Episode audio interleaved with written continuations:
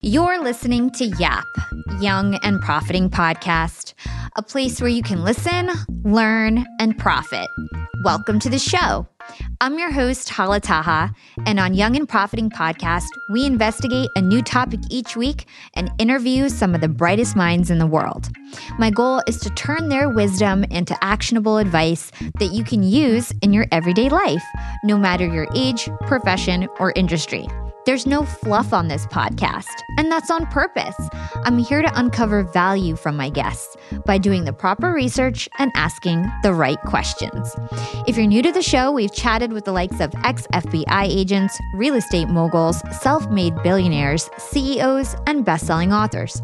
Our subject matter ranges from enhancing productivity, how to gain influence, the art of entrepreneurship, and more.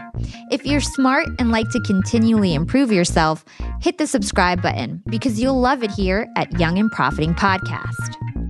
This week on Yap, we've got Laura Vanderkam back on the show. She first appeared on Yap over two years ago for episode number four, where we covered all things time management. Laura is a journalist, the author of several productivity books, a podcast host, successful blogger, and a mother of five children. With this much on her plate, it's no wonder she's known for being a leading time management and productivity expert. Laura's TED Talk, How to Gain Control of Your Free Time, has been viewed over 11 million times. Her work has been featured in major publications like the New York Times, the Wall Street Journal, and USA Today. And she's also appeared on television shows like The Today Show, CBS This Morning, and most recently, The Drew Barrymore Show. In today's episode, we go deep on Laura's latest book, The New Corner Office How the Most Successful People Work from Home. In our conversation, we discuss the benefits of having a routine and work rituals, how to cultivate an ideal work from home environment using ta-da lists instead of to do lists, and so much more. Hey, Laura, welcome to Young and Profiting Podcast. Thank you so much for having me. So for for those of our listeners who are new listeners, Laura was actually my fourth episode. So way back two years ago, she was actually my first interview. Uh, previous to that, I would have like four or five people and kind of chop it up and put narration. And Laura was my first real proper interview episode, and people loved that episode and it gave me motivation to keep going in that interview style. So, Laura, thank you so much for taking a chance on me way back when.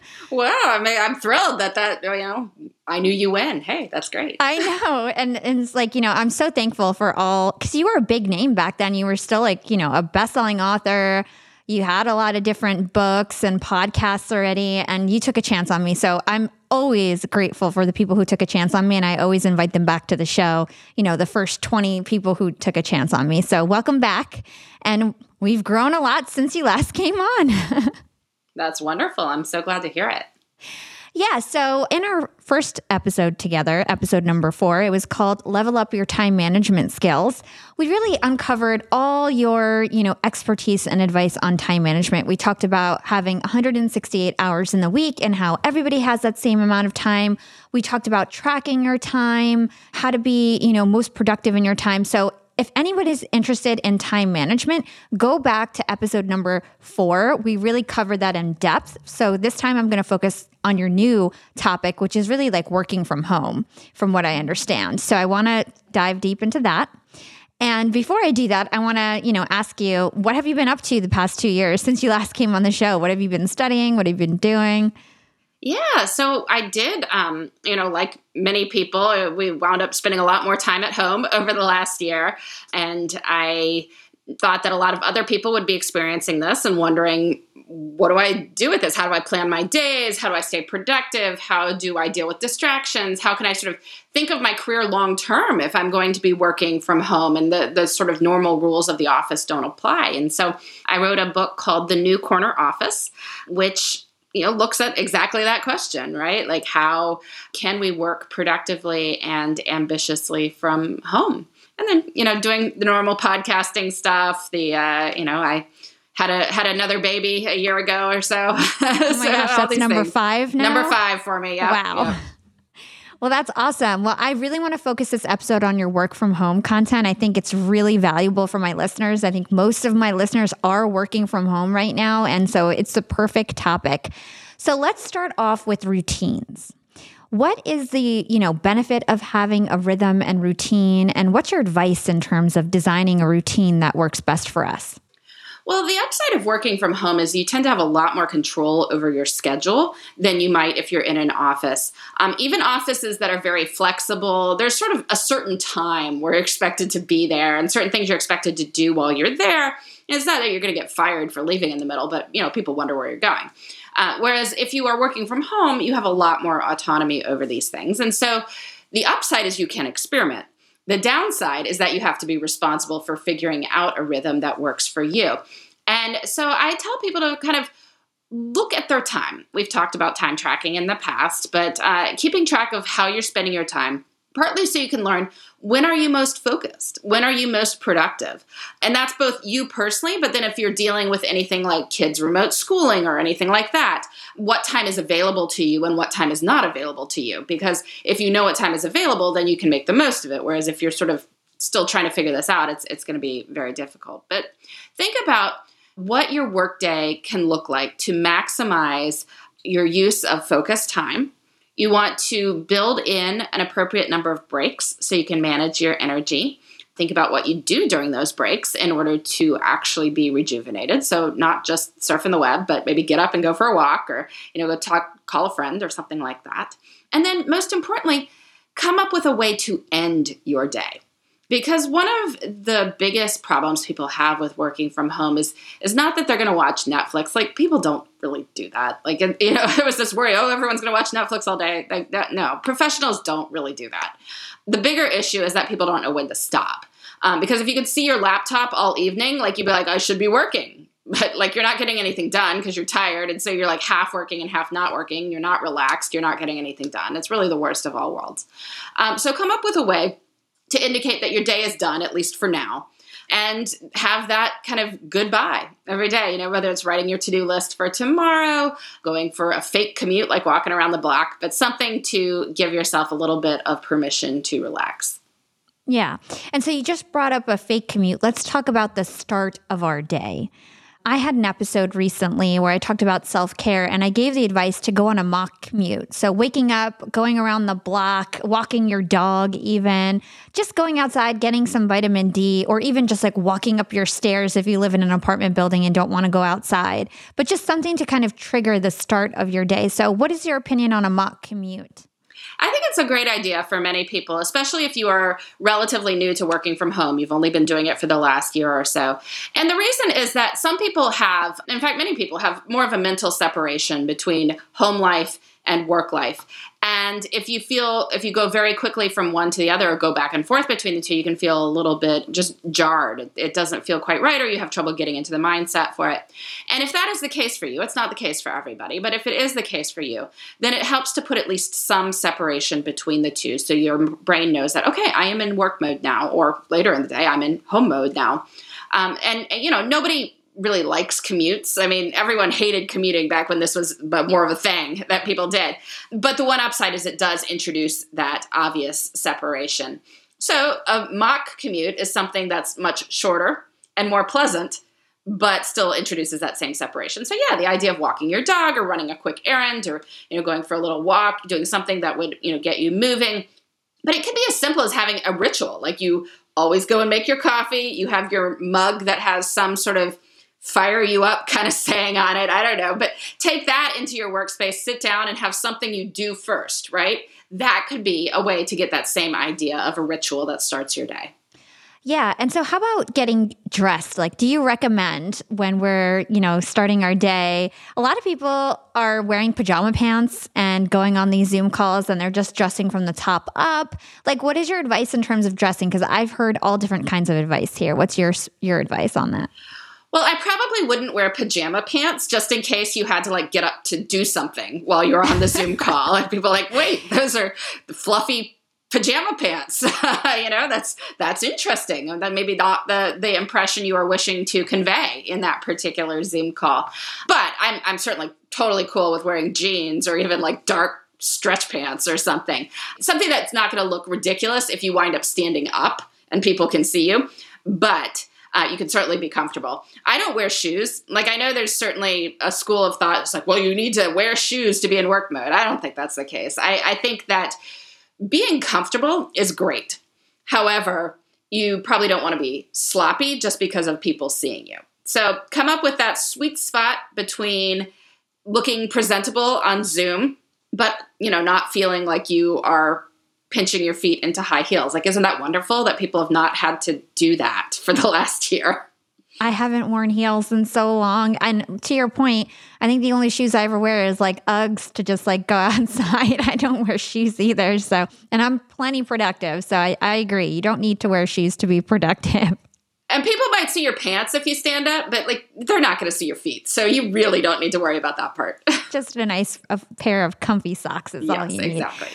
Okay. So I also know that you talk about something called a Monday morning ritual. So what's a what's a Monday morning ritual? What can we do there? You talked about it on one of your podcast episodes. Oh boy, I'm trying to remember what I said now. Oh, but I, I think remember, well, here here's if I'm going to guess what past Laura might have been expounding on. I think Monday mornings are actually a really good time to carve out for your biggest value work, um, and ideally stuff that's more speculative because it's how you are going to start your week with this this thing that's going to fire you up. You're thinking about your career long term. It's stuff you don't have to do but you would really like to do. Now the problem that happens is mostly people have this speculative stuff. They're like oh yeah this would really advance my career. I really should make time for this. And then the time they carve out is like friday at 3 p.m like you are not going to do it at friday at 3 p.m like let's just be honest right? You're you're going to slide into the weekend at that point. Or you know they carve out a time it's like okay if i get all my other work done on thursday then i'll i'll look at this. Again not going to happen. Dedicating monday morning to that is when you are at your freshest when you are starting everything off it will probably happen um, because the work week emergencies probably have not yet arisen at like 8 a.m. on Monday. Um, so I would suggest starting your week with that really big, important speculative work that you otherwise will not make time for. And if you do this week after week, you'll make a lot of progress in your career. I love that. So basically, like schedule your most important tasks for the week on Monday before the emergencies come up. So in your book, you talk about resisting the need to respond to all the urgent matters right away. Right. So talk to us about that. Like how, how do we need to change our mindset in terms of responding to all the fires at work? And how is it different now that we're we're living, you know, in in COVID and working from home? Well, I think people are becoming a little bit more comfortable with this idea that they don't have to respond to everything in two seconds. But certainly in the first few weeks of working from home, there was that idea like, oh, my boss is going to think I'm watching Netflix if I don't respond immediately. And so people would just not get out of their inbox their entire day. And I understand the impulse or to answer all Slack messages or whatever within five seconds of them coming in. But there's a trade off. Like there's an opportunity cost for being this responsive, which is that you don't have time for that deep focused work, which is probably what you were hired to do in the first place. Like you were probably not hired because of your rapid email response time. Like you were probably hired because there's something that you are an expert in that you do very well um, that your organization would like you to spend your time doing. And again, my guess is that is not being in your inbox all day. So if that is the case, then every time you are spending hours in your inbox responding to everything, you are not spending hours doing those other things. And so there's a huge opportunity cost for that. Now, that doesn't mean you shouldn't be responsive. Like, yes, you should be responsive. And especially when we are working from home, we can become a real bottleneck if we like, we're just like, okay, well, I'm going to stop checking email completely. Like, don't do that because then whole projects will grind to a halt as everyone is waiting for your response. But there is a big difference between, let's say, checking once an hour or once every 90 minutes or once every two hours for, you know, 10, 15 minutes, responding to anything that is urgent at that point, and then being off email again for another hour. Like, there's almost nothing that has to be responded to in less than an hour. If there is, then the person needs to call you, right? Uh, if it's if it's email, then by definition they are not expecting a response in. I mean, they may they may be, but they shouldn't be in an hour. So give yourself that hour out of your inbox, that hour when you are not being responsive, when you can be more proactive, and you'll be getting a lot more done. And do you think that hour on, hour off, doesn't it take a little bit of time to kind of get settled in our work? I would recommend, and maybe you disagree, kind of batching checking your email when you're feeling like drained or like maybe right after you eat or something like that so that you can kind of batch that when you're not at your peak performance. Well, I agree. And my hour off email and then check, an hour off and then check um, is more based on an improvement for people who are in constantly. If that is not you, if you don't suffer from that issue, then by all means take as much time off as you can, right? So maybe check it once in mid morning, like once around lunch, once in mid afternoon, once before you leave for the day. Like four times a day would actually be great. Um, I think that's more than enough email checks for for most people, and that will allow you to have you know 90 minutes or more of focused time for any sort of work. I would say that most people can't go more than about two hours focused on just about anything. You're going to take some sort of break, whether it's just you know getting a drink of water, going to the bathroom, quick looking at something else. Uh, we can't stay focused for you know six hours on on one thing. So it doesn't have to be less than every two to three hours to, to check your email. And I, I need to take my own advice because I'm the type of person who always checks my email, always checks Slack like every second. It's just ADD, I think, honestly. need to take my own advice. Well, it's so, you know, appealing because it's like, oh, I'm doing something productive or I'm deleting emails. Look, I did something. I deleted emails. I mean, you didn't really do anything, but it feels like it. Exactly. Um, so, the title of your book is The New Corner Office. Describe to us what your work environment like is at home and what is the best way to design a work environment to make us as productive as possible. Yes, well, I have a corner office. It's a corner of my house. Um, I've worked in this office the entire time I've lived in this house. I mean, if you are going to work from home long term, you really do need some sort of dedicated space with a window and a door that closes. And I'm not saying that it has to be a full scale home office with like gorgeous built in bookcases and a full, you know, Zoom studio or anything like that. But you need some place where you can expect that it will be quiet and where you can focus and where you, you know, have your stuff uh, that, that you use.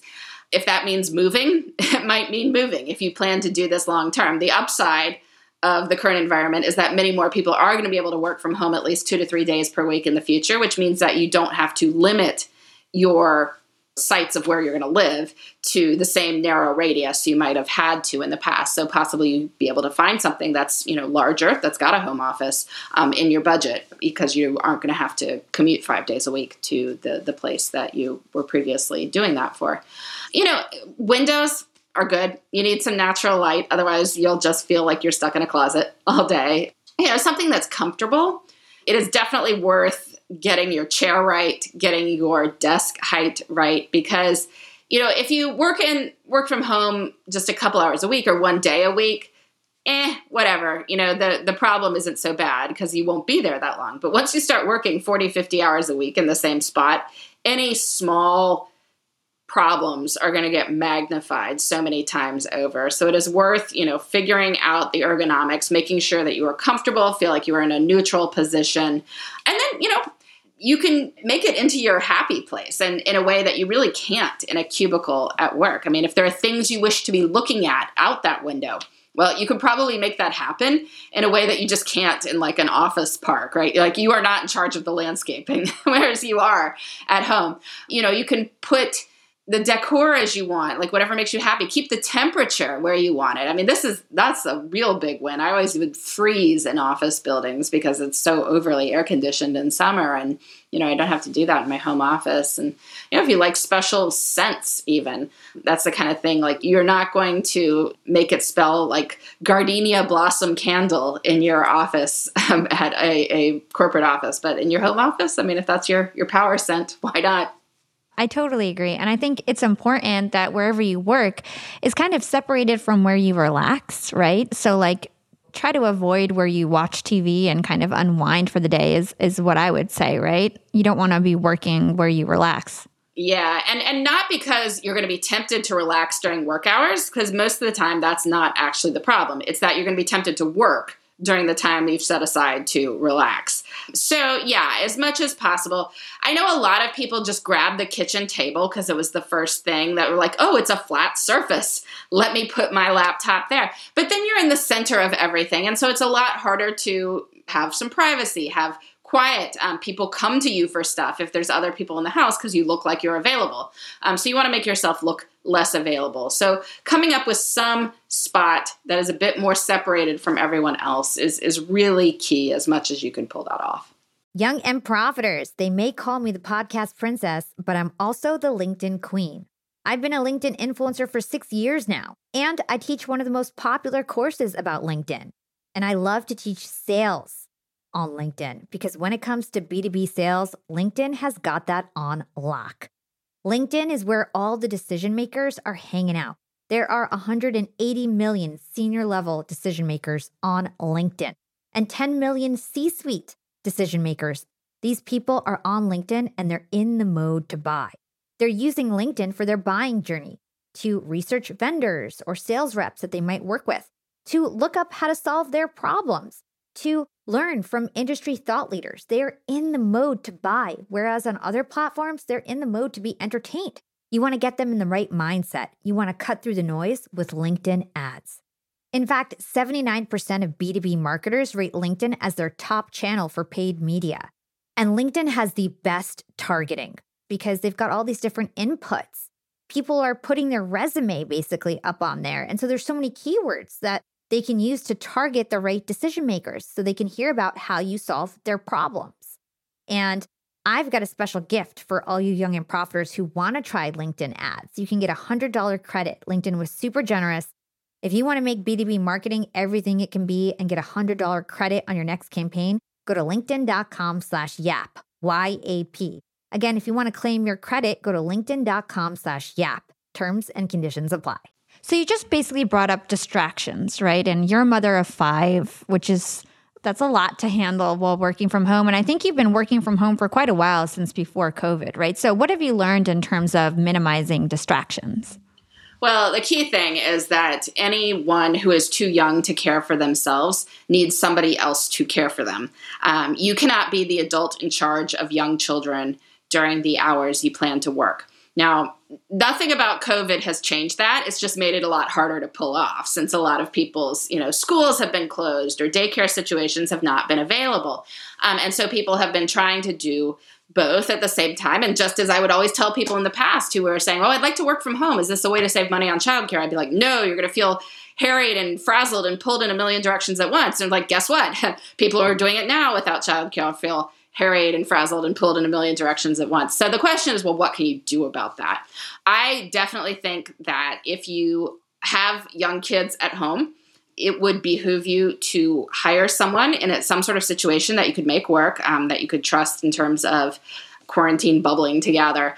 There might be money that you're not spending on commuting and traveling and things like that to get at least a few hours a day for focused work.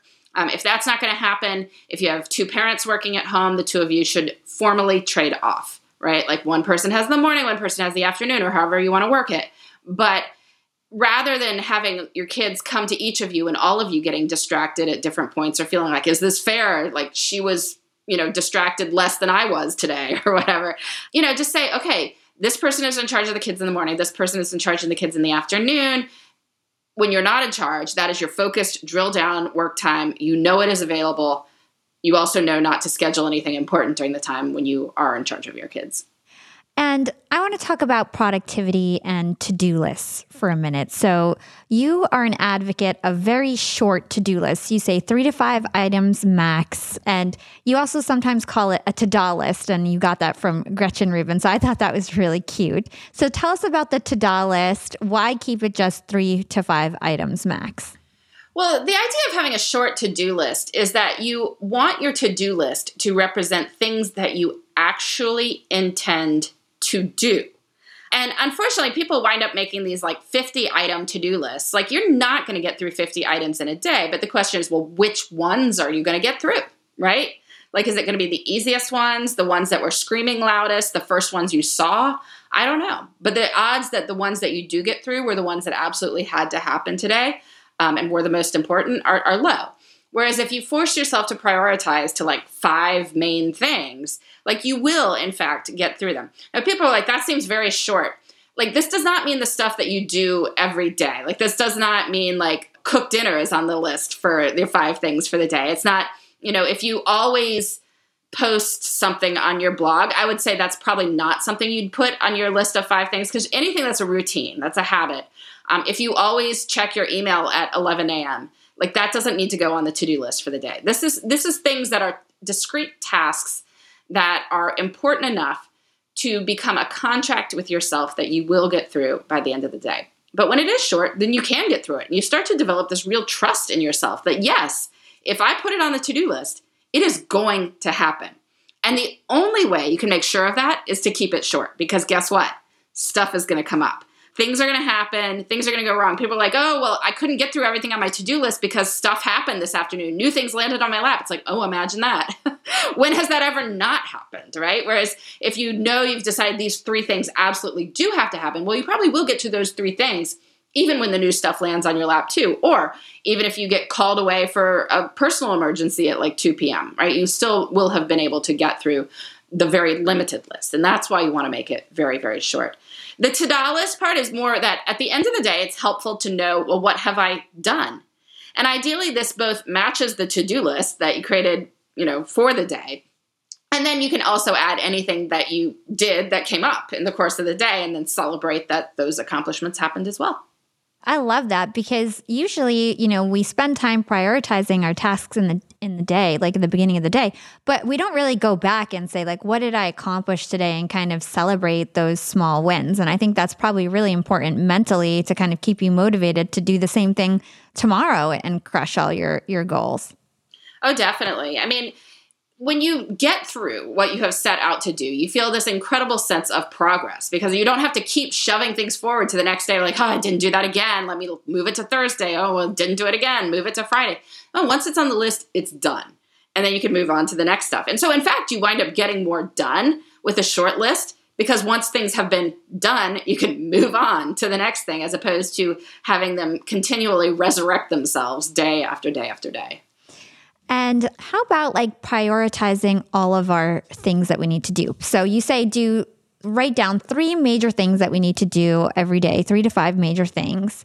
But I know all of us probably have 50, 60, 100 things that we have to get done. So what's your advice there in terms of like having all your tasks in one place and then prioritizing them? Like, do you have a system that you personally use? Well, you could have, you know, David Allen, um, the productivity author, has what he calls a someday maybe list. And so this is a kind of list of anything that's going on in your life. And certainly if you have lots of different projects going on, you could make a list of that somewhere too. Um, I plan my life in weeks. I heartily recommend this. Um, and I have a weekly priority list of all the things I need to sort of get to in the course of the week. And then I pull my daily tasks from that list. And so, you know, I've got five things for Monday. Well, that's not everything I have to do in the week, but it's five that are then done. And then I know that there's a time on Tuesday for other parts of my weekly tasks. And, and so sometimes I will go ahead and make the entire week's to do lists at once. Like when I plan my weeks on Friday afternoons, I look at what's coming up in the following week. What are my big tasks? All my different projects. Where do they stand? The spinning plates. Like what what's going to need me to push it? What's spinning without my help? what stops spinning entirely that I, you know, need to do? What new plates do I want to add? And so then I'm sort of running through all my different tasks and, you know, spheres of, of influence and figuring out, well, what needs to happen in the next week. And then I can break that down into the shorter list for each day. You know, I never make the entire week's to do list because again, stuff comes up and I won't know everything that I need to do on Thursday by Friday, the week before. But I can usually set at least Monday and Tuesday and half of Wednesday. And if I do that, well, now I've got, I know when most of the major stuff of the week will happen. And so there's space when things do come up too. And so you plan out your week on Fridays. Is there a reason why you do that? There is. um, I think Friday's a really good time for it. Partly it's because most people aren't doing much of consequence on Friday, particularly Friday afternoon. We're kind of f- sliding into the weekend at that point. It is very difficult to start anything new.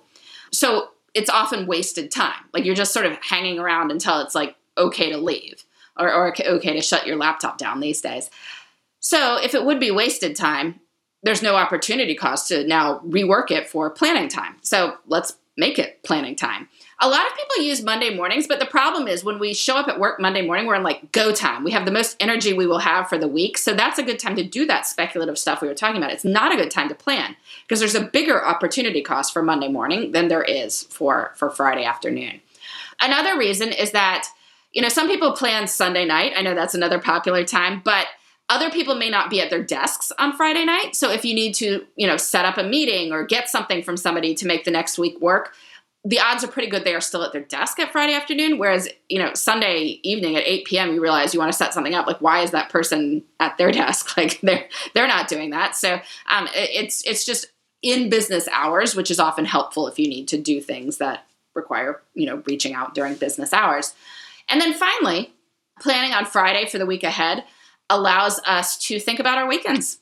Like if you, you know, haven't really made a plan for your weekend or thought about what you'd like to do on the weekend, you know, having a little time on Friday afternoon to say, okay, well, what would be fun? Like, what would I like to make happen? Any logistics that need to occur? Well, now you've done it. And so you're going to have a lot more fun than if you sort of wait until Saturday morning and when nobody feels like doing anything Saturday morning and yeah, then nothing winds up happening. I think this is excellent advice to everybody listening. So, use your to-do list to end your day and kind of close off your day and then Friday you've got your planning and that also kind of signifies that the work week is over and you can like go into the weekend like fully, you know, knowing that you've got everything planned for the next week and you can kind of close that off, shut that out of your mind and just enjoy the weekend. Because uh, I think part of the problem in COVID is just like, you know, everybody's just on this wheel and doesn't know when to stop working. Yeah, definitely. No, it happens. It's good to have some demarcation and make days a little different from each other too. I encourage people to plan at least some sort of mini adventures into your life. Um, and I know it's a lot harder these days, but even, maybe it's something like streaming a concert or going for a walk someplace new. But anything that will shake up your routine a little bit. Routines are great, but if uh, life is nothing but routine, um, the days don't stand out for each other. So you want to do, you know, a little thing here and there that's a little bit out of the ordinary, and makes you feel a little bit less like you're in a rut, and you know, spend some time thinking about what those things will be, and life will feel a little bit more adventurous. So I know that you're a proponent of thinking big and you talk about like bucket lists and you've got this like list of 100 dreams, right? Tell us about that. Why is it important to kind of visualize your future, to think about the things you want to accomplish and work in your life? And how does that actually help us move closer to our goals? Well, I think it just helps our brains focus on what might be cool to do. We have time in life. Like everybody has some amount of discretionary time. But the problem is if we don't think we have a whole lot of time. Well, we don't think about what we'd like to do with our time. And so then when time does appear, we're kind of like, ah, just do whatever's easiest. This is why people spend the majority of their leisure time watching TV or surfing the web because it's the easiest thing to do. Um, it requires very little effort, whereas you know other things require more effort, and so we have to plan ahead, and so we don't do them. Um, making a, a, list of 100 dreams, which is an exercise I got from a career coach named Caroline Ceniza Levine, is an unedited list of anything you might want to spend more time doing in your life. So 100 items is, I mean, it's a bucket list, but nobody puts 100 items on their bucket list. I mean, people stop at like 20 and then they don't come back to it, right? Because it's not something that they're like, oh yeah, I should make a bucket list. And then you kind of do, and then you stop, and then, you know, that's the end of it. But 100 items, aiming for 100 items, you not only get like those 30 countries you want to visit, like that's going to be the first 30, but then after that, you start thinking a little bit more about like, oh, you know, there's that park that's an hour away from us that we've, you know, never visited, or I'd love to try this restaurant, or I'd like to learn to make a good souffle, or I would like to um, try watercolors, or buy an adult coloring book, or a jigsaw puzzle. I mean, there start to be very small things that are actually quite doable, right? Because if you're like, I want to do a puzzle, well, guess what? You can make that happen very, very quickly. Um, you can, you know, buy one and be delivered in two days or whatever. And you know your leisure time over the next weekend can be spent putting together this thousand piece puzzle. You want to make an unedited list because we often talk ourselves out of things. Like this is not a contract. Unlike your to-do list this list of 100 dreams is not a contract with yourself at all. It's just things that might be cool. Maybe you'll do it maybe you won't Um, maybe you'll try things on it and decide you hate them. Good to know. Don't have to keep worrying about that anymore. But you know, it gives the an answer to the question of like, well, what should I do?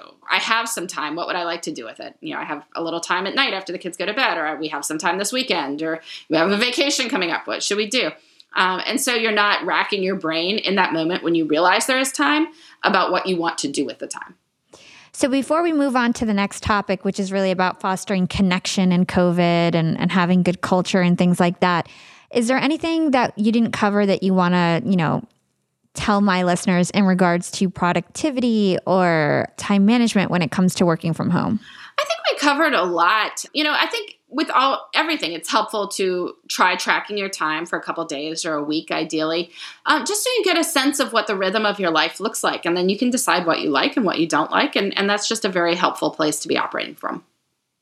I guess you just reminded me of one more question that I have for you. Is you mentioned designing like your ideal week, right? Why is designing your ideal week an important thing to do in your opinion? Well, you know, we often think about ideal days too, but an ideal a week is the cycle of life as we actually live it. So thinking about the whole of the week allows you both to think about, you know, the work week and things you'd like to do that maybe don't have to happen daily, but might be nice to have once or twice a week in your life. Um, it also lets you think about what an ideal weekend would look like, what sort of a formula for a good weekend would look like for you. You know, maybe there are things that you want to do, like you want to wake up twice during the week early to exercise, but you know it's not every day. And so if you were designing an ideal day, it would be hard to figure out what that would be. But um, when you look at the whole week, you could you could see something that's a little bit more reminiscent of the life that you will actually be living. Um, but by thinking about how you'd like to spend your time, you empower yourself to get your actual schedule closer to it. So that's that's why we want to figure out what an ideal week would look like. So, like, for example, you could say, I want to work out three times a week and I want to work out in the morning. I want to talk to my friends five times in an ideal week and kind of like know all the big things that you want to do and kind of the general time frames and then map that out. And as you schedule your life, keep that in mind. I think all of this stuff is such great advice. It's just basically taking a step back you know, slowing down to speed up essentially so that you can live the life that you most want to live. It is so hard to do that with time, though, because time keeps passing regardless of what you do. And so it's very hard to take yourself outside of it and then make conscious choices about how to direct it. But that's why we build in these like weekly planning times or, you know, to have a little moment to think about what my ideal week would look like. Because when you're just moving from thing to thing, it's very hard to direct it. But if you can build in times where you do step outside of the flow for a little bit, then then you're far more able to make conscious choices. Young and Profiters. As you may know, I launched my LinkedIn Secrets Masterclass a little bit over a year ago. It was my first course. And so far, I've generated well over $500,000. And the best part is, I didn't have to figure out how to set up my mastermind subscriptions, how to do abandoned cart targeting, and all of that tech geeky stuff. I just left that all to Shopify. Shopify is the global commerce platform that helps you sell at every stage of your business. And if you're in that I need to sell more with less stage, Shopify Magic is your AI superpowered sidekick ready to whip up captivating content that converts. And it doesn't matter if you're selling digital products or vegan cosmetics. Shopify helps you sell anything anywhere from their all in one e commerce platform to their in person POS system. Stop those online window shoppers in their tracks and turn them into loyal customers with the internet's best converting checkout. I'm talking 36% better on average compared to the other options out there. It's no wonder Shopify powers 10% of all e commerce in the US, including huge global brands like Allbirds and Thrive Cosmetics. It took me a day to set up my Shopify store. I set up chat, took two minutes, and I was done. One month from thinking of the idea to implementation, a year later, I've made half a million dollars on the idea. That's what it takes in 2024 just a good idea, and then utilizing a platform like Shopify that can help you make it a reality. There is no excuse these days. If you've got a good business idea and you think you'll be a good entrepreneur, you don't have to wait any longer. You don't have to be super techy, and you never have to worry about figuring it out on your own. Shopify's award winning help is there to support your success every step of the way. Sign up for a $1 per month trial period at shopify.com slash profiting. That's all lowercase. Go to shopify.com slash profiting now to grow your business no matter what stage you're in. Shopify.com slash profiting. So I recently became an entrepreneur. Uh, I was working at Disney streaming services, and I, you know, I started an agency, so I was able to, you know, quit my full time job, which has been very exciting. But one of the things that I realized at Disney, as you know, work from home started to progress, is that the team morale just like went to the shitter. I'm sorry for cursing, but like even like, you know, for Christmas, nobody said like happy holidays to each other. Like there was just no team morale and everyone didn't really talk to each other anymore other than meetings. We just lost connection. And I feel like the team morale really went down the tube. So, what's your advice there in terms of keeping employees engaged and fostering like healthy company cultures during this time? Yeah, I'm really sorry that happened because it is definitely not inevitable. And this is just something that any of your listeners who are in management really need to think about is that your your job is not just making sure that the work gets done. I mean, that's part of it, but you need people to do the work and you want people motivated to do the work. And the only way you have that is if people have a, a, culture that they are plugged into and feel motivated to stay part of. They feel like other people are on their team and cheering them on. Um, so you can cultivate that recognizing that people aren't just their jobs. One thing that people can do is start all meetings with a few minutes of social time. And I know that people are like, whoa, I don't have time for that. That sounds like such a waste of time. My meetings take too long as it is. But you put it on the agenda, right? So it's not just like, you know, that awkward start of a Zoom meeting where I was like, well, is everyone here? Can we actually start? Do I have to make some comment about the weather before I dive into the real stuff? Like, actually put in, you know, five minutes at the start where everyone says, an answer to one guided question. And, you know, this is just a way for people to a you're hearing everyone's voice which is good because you want a meeting to involve everyone's contributions. And so you're getting used to hearing everyone when that happens. Um, but just lets people talk a little bit about what's going on in their lives. So everyone knows where people stand at a given moment as they're about to collaborate together on something. You can do social activities um, virtually. The key thing is they really have to be well facilitated. And honestly professional social events should have been facilitated in the past. They just weren't because there's always the option to be like, okay, I'm just going to go buy my team drinks. Like, I don't have to think about it, right? I'll just take them all out for drinks. That's great. Like, or take them out for dinner. Yay. you know, solve that problem. Whereas now you have to think about it a little bit more. But there's all kinds of things you can do. Very short fun Zoom things, you know, like playing Kahoot type trivia games, um, you know, do scavenger hunts. Again, you keep it to 30 minutes, honestly, and you have a limited number of people on it. And, or if you're having a fun chit chat, have it be guided like you've all read the same article and now you're discussing it together with one person leading or you've all read the same book and now you're having a discussion with one person leading but just you know building in things like that and and then if again as a manager it's your responsibility to reach out and see how people are doing. Like, get in the habit of calling people, like just picking up the phone and calling people so that you don't put the onus on them to reach out to you. Um, but also, people know that they're not just going to hear from you when you're in trouble. Like, it's, it's not that, like, where's this report? why, why didn't this happen?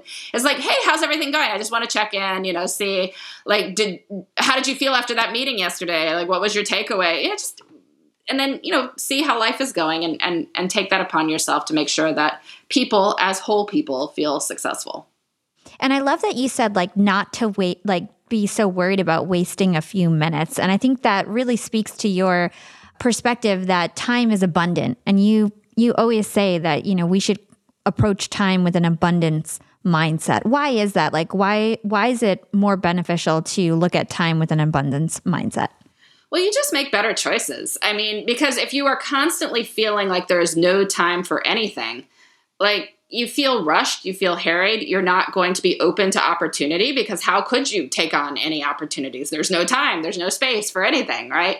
Whereas if you tell yourself, I have all the time I need for what is important to me, well, you know, we see what we choose to see.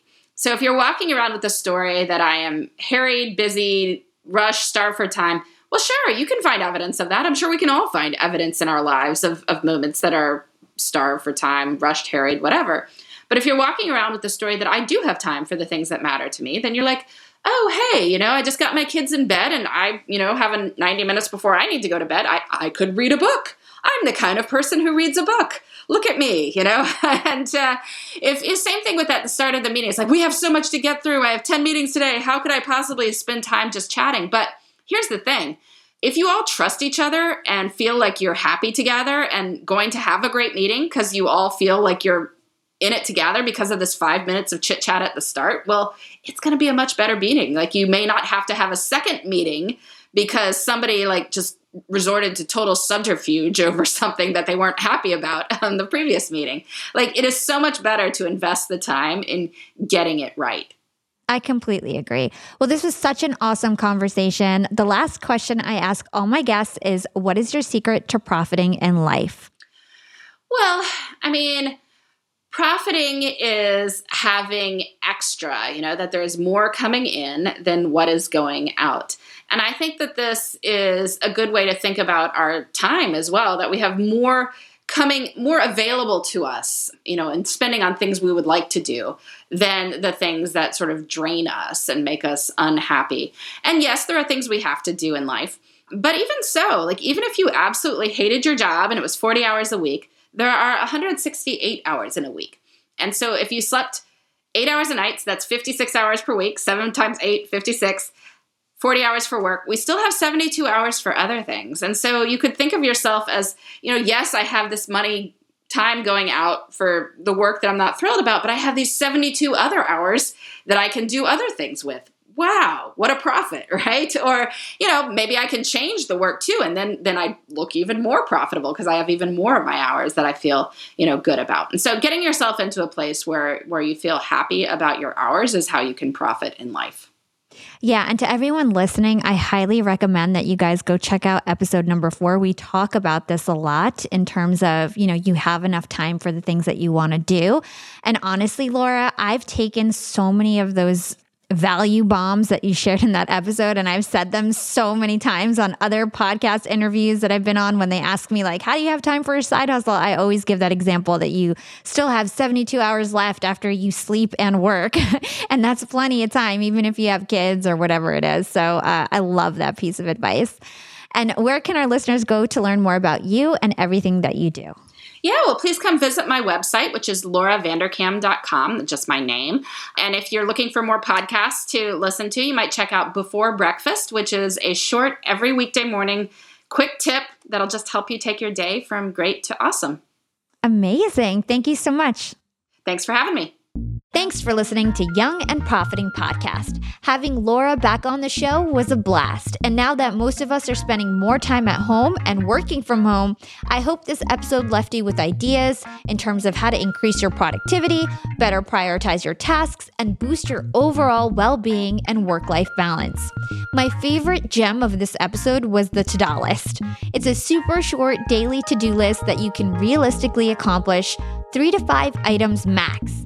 Keeping your to do list super short and with the most important items is a really, really smart idea to move the needle towards success while also maintaining motivation. I hope that everyone listening today had some of their own personal insights or takeaways from this episode. If you loved this conversation, definitely check out her first interview with me. That's number four, and that's truly a Yap classic. In it, we discuss all things time management. And fun fact Laura was my first one on one guest interview on Yap. Prior to that, I had a completely different format for my show. And if you want more work from home tips, why don't you check out my Yap Snacks Step Up Your Self Care in 2021 episode that I put out on December 27th, 2020. In that episode, I talk about learning how to master your environment and the touchstones of self care that can help you stay healthy, happy, and productive. Here's a clip from that episode. I'm going to try to help the people who are naturally messy and naturally unorganized, right? So I actually personally think that I fit into this category. I have to try really hard to maintain organization. I'm a very creative person. I'm a very optimistic person. I always think I have more time than I do. And um, I'm naturally messy, I would say, when it comes on the spectrum of organization, right? So, Chase Hughes is somebody that I interviewed episode eight, Hacking Human Behavior and he is an ex FBI agent. He is a master when it comes to influencing others and having amazing persuasion skills. He is the ultimate master at that.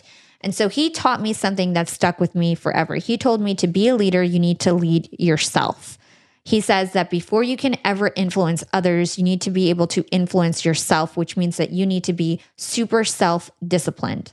And this is something that always stuck with me. He said that you wear your messiness on your sleeve. He says that he can always tell when he's talking to someone if they haven't made their bed that day, or if they have a pile of dishes in the sink, or if they have clothes piled up on the floor. He can tell instantly if their environment is a mess and if they're wearing their messiness on their sleeve, as he says. So you bring your mess with you wherever you go. You are not your most confident, influential self if you have not made your bed, if your house is a mess. You wear that on your outward and people will be able to see that and see through you. They won't know what's off exactly. They'll be like, oh, this person's saying great things, but something is off about them. I don't quite know what it is, but something is off. And what's off is the fact that you have not disciplined yourself and you have not controlled your environment. So, at the very least, what I want you guys to take away from this is make your bed every day. With us being at home constantly, it's easy to feel depressed. It's easy to feel like you don't need to make your bed, that who's going to notice, especially if you're single, you're living by yourself. It's easy to just kind of roll out of bed and roll into bed every day and, and not make your bed, but that is not a good way to live. That's not how you're going to lead yourself or be a leader. You've got to snap out of it. So make your bed as soon as you wake up, make it a routine. Again, that's my Yap Snacks Step Up Your Self Care in 2021 solo episode from late December for more work from home and self care tips. And if you love Yap, please drop us a review on Apple Podcasts. Apple Podcast reviews are by far the best way you could thank me and my team for our work on Young and Profiting Podcast. They act as social proof and they improve our Apple Podcast ranking. But I know I have a lot of listeners who listen on Castbox, Spotify, Podcast Republic, Overcast. So no matter where you listen from, we appreciate you. And if you can, drop us a review or comment on your favorite platform. We would really appreciate that. As always, I'm going to shout out a recent Apple Podcast review. This week's shout out goes to Midwest MC, who says, A lesson in every question. Really like the format and deep questions. Learned a ton from others who've been through similar struggles and now pass on advice that resonates no matter where you're coming from. Thank you so much, Midwest MC. At Yap, we really take pride in digging deep with our guests and we try to ask really smart questions. We do our research and we do this so we can uncover the best and most actionable gems for you. Thanks, guys, so much for listening. If you enjoyed this episode, please make sure to write us a review, just like Midwest MC, and feel free to share Young and Profiting Podcast with your friends and family. And remember to follow us on social media. We love to see people profit from our work and share content to our social media. You can find me on Instagram at Yap with Hala or LinkedIn. Just search for my name. It's Hala Taha. And now I'm on Clubhouse. Follow the Young and Profiting Club, and you can find me there at Hala Taha. I'm hosting live events there almost every day. Once again, big thanks to the Yap family. This is Hala signing off.